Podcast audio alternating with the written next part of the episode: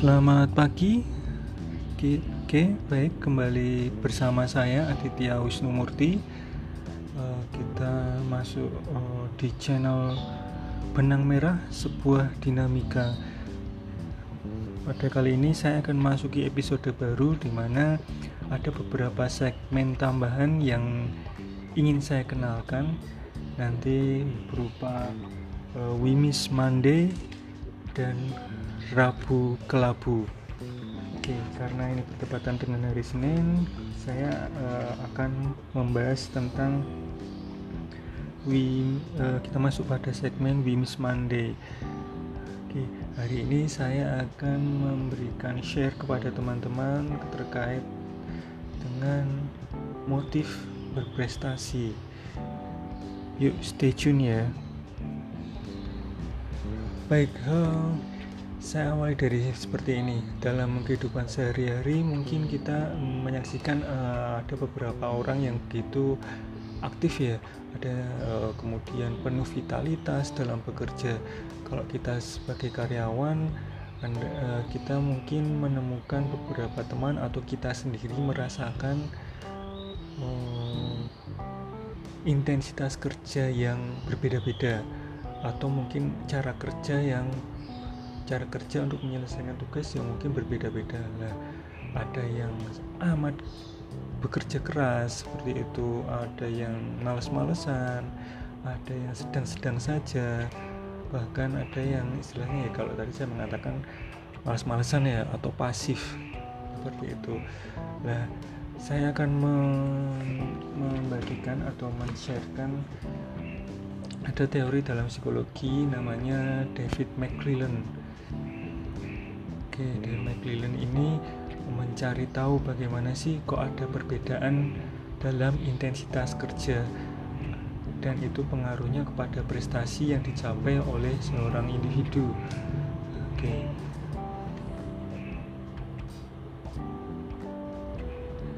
Nah, McClellan ini menemukan bahwa ada perbedaan antara uh, kebutuhan prestasi yang ingin bekerja sebaik mungkin ataupun yang cukup ataupun yang malas-malasan. Oke, konsep McClellan ini berhubungan dengan hasil penelitiannya yang menemukan bahwa seseorang yang kemampuannya inferior tetapi memiliki motif berprestasi tinggi akan lebih baik uh, prestasinya dibandingkan dengan mereka yang kemampuannya superior tapi motifnya rendah. Ya motif apa? Motif berprestasi seperti itu. Mungkin kita akan tahu kalau ada faktor-faktor yang membentuk besar kecil atau tinggi rendahnya motivasi motif berprestasi pada diri seorang terbentuknya motif ini cukup kompleks ya kompleks perkembangan kepribadian kita yang istilahnya so, sangat dinamis seperti itu. Nah motif ini tidak lepas dari ya perkembangan kepribadian kita sendiri seperti itu. Karena ini tidak pernah berkembang ketika kita vakum atau kosong. Kalau kita nggak ngapa-ngapain belum tentu dia motif berprestasinya rendah. Belum tentu sungguh dinamis seperti itu. Oke. Nah eh, faktor yang perlu anda ketahui ketika uh, ada ketika perkembangan atau pertumbuhan manusia bahwa faktor motif berprestasi itu dapat dikatakan ketika dalam lingkup sosial yang lebih dekat yaitu keluarga berbeda dengan faktor pembentuk motif berprestasi di luar keluarga seperti itu kalau di luar ya kalau di dalam kita udah nggak e, tanya lagi ya di dalam pasti faktor-faktor pembentuk motif berprestasi pasti berhubungan dengan bagaimana kedekatan dengan saudara, ekonomi keluarga, pekerjaan orang tua dan sebagainya. Kalau di luar, nah itu lebih menantang. Di luar itu motif berprestasi itu bisa dibentuk lewat hubungan yang penuh tantangan dengan teman-teman lain. Ya teman uh, sekantor teman sekelas seperti itu. Atau hubungan dengan direktur kalau ada kerja hubungan dengan atasan atau hubungan dengan guru kalau ada masih sekolah seperti itu. Ya inilah yang mengandung konotasi istilahnya tanda kutip persaingan ya kondisi di mana bisa dianggap sebagai stimulan utama dari motif berprestasi. Oke, mungkin kalau kita melihat mencari penelitian-penelitian lain seperti itu, sungguhnya kalau kita di, meneliti di lingkup yang di luar keluarga, biasanya itu akan terlihat bagaimana motif berprestasi seorang individu seperti itu ya. Oke. Uh, secara sederhana kita memang nggak tahu kalau ini itu bisa dikatakan motif yang tinggi atau rendah. Uh, secara sederhana besar kecilnya motif itu dapat dilihat dari upaya yang dilakukan dalam menggapai kalau oh, McLellan mengatakan sih standard of excellence. Nah, nah ini tentunya hanya gejala ya yang saja yang banyak berguna untuk menduga motif prestasi seseorang oleh karena itu ada beberapa ciri yang dapat di, diidentifikasikan. Nah ini uh, dapat dilihat dari uh, segi kognisi, afeksi ataupun psikomotorik.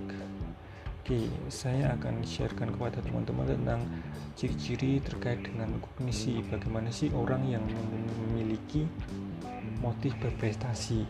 Oke, yang pertama uh, terkait dengan menyelesaikan tugas dengan hasil sebaik mungkin. Oke, kemudian yang kedua, ciri yang kedua, bekerja tidak atas dasar untung-untungan. Yang ketiga, berpikir dan berorientasi ke masa depan dengan berusaha mengantisipasi hasil kerja secara logis. Selanjutnya, lebih mementingkan prestasi ketimbang upah yang akan diterimanya. Yang kelima, realistik menilai dirinya. Ya, itu ciri yang mungkin secara umum ya yang ingin saya sampaikan terkait dengan dari ciri motif orang yang memiliki motif berprestasi dari segi kognisi. Kalau dari segi kognisi berarti berhubungan dengan eh, kemampuan pemecahan masalahnya seperti itu.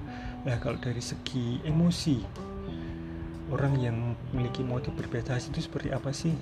Oke, yang pertama, gembira secara wajar ketika memenangkan persaingan kerja atau persaingan uh, penyelesaian tugas ya seperti itu terutama kalau berhubungan dengan kelompok ataupun individu seperti itu. Ciri yang kedua, selalu menjadikan pekerjaannya yang lalu sebagai umpan balik bagi penentuan tindakan selanjutnya seperti itu. Kemudian yang ketiga, segan bekerja dalam suasana bersaing dalam arti positif dan berusaha meninggalkan rekan-rekannya jauh di belakang. Ya, secara emosi dia mau bekerja dalam suasana yang bersaing. Bersaing yang positif ya ya itu yang saya maksud dengan segan ya. Segan bekerja dalam suasana ber, bersaing seperti itu. Yang keempat merasa menyesal kalau hasil kerjanya jelek. Apalagi kalau diperlukan orang lain.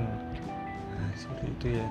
Kemudian yang terakhir berprinsip bahwa upah yang diterima hendaknya sepadan dengan kualitas dan prestasi kerjanya yaitu ciri-ciri motif.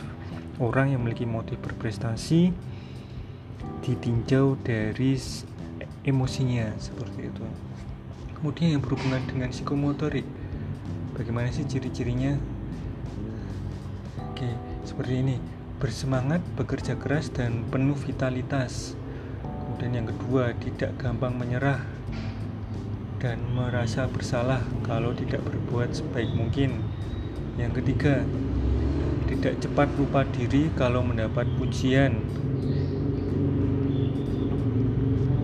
Yang keempat, senang hati menerima kritik atas hasil kerja dan bersedia menjalankan petunjuk orang lain selama itu sesuai dengan gagasannya.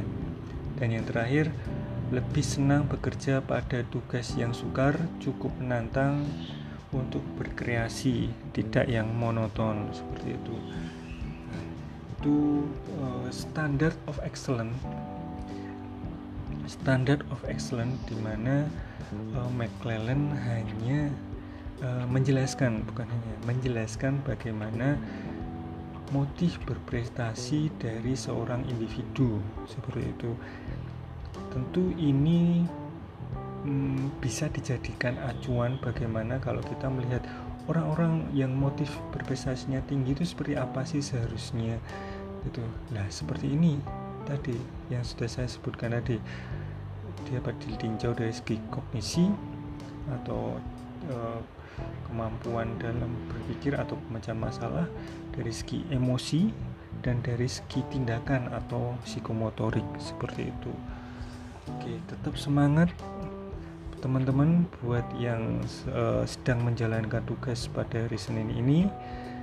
Uh, saya rasa cukup. Terima kasih sudah mendengarkan.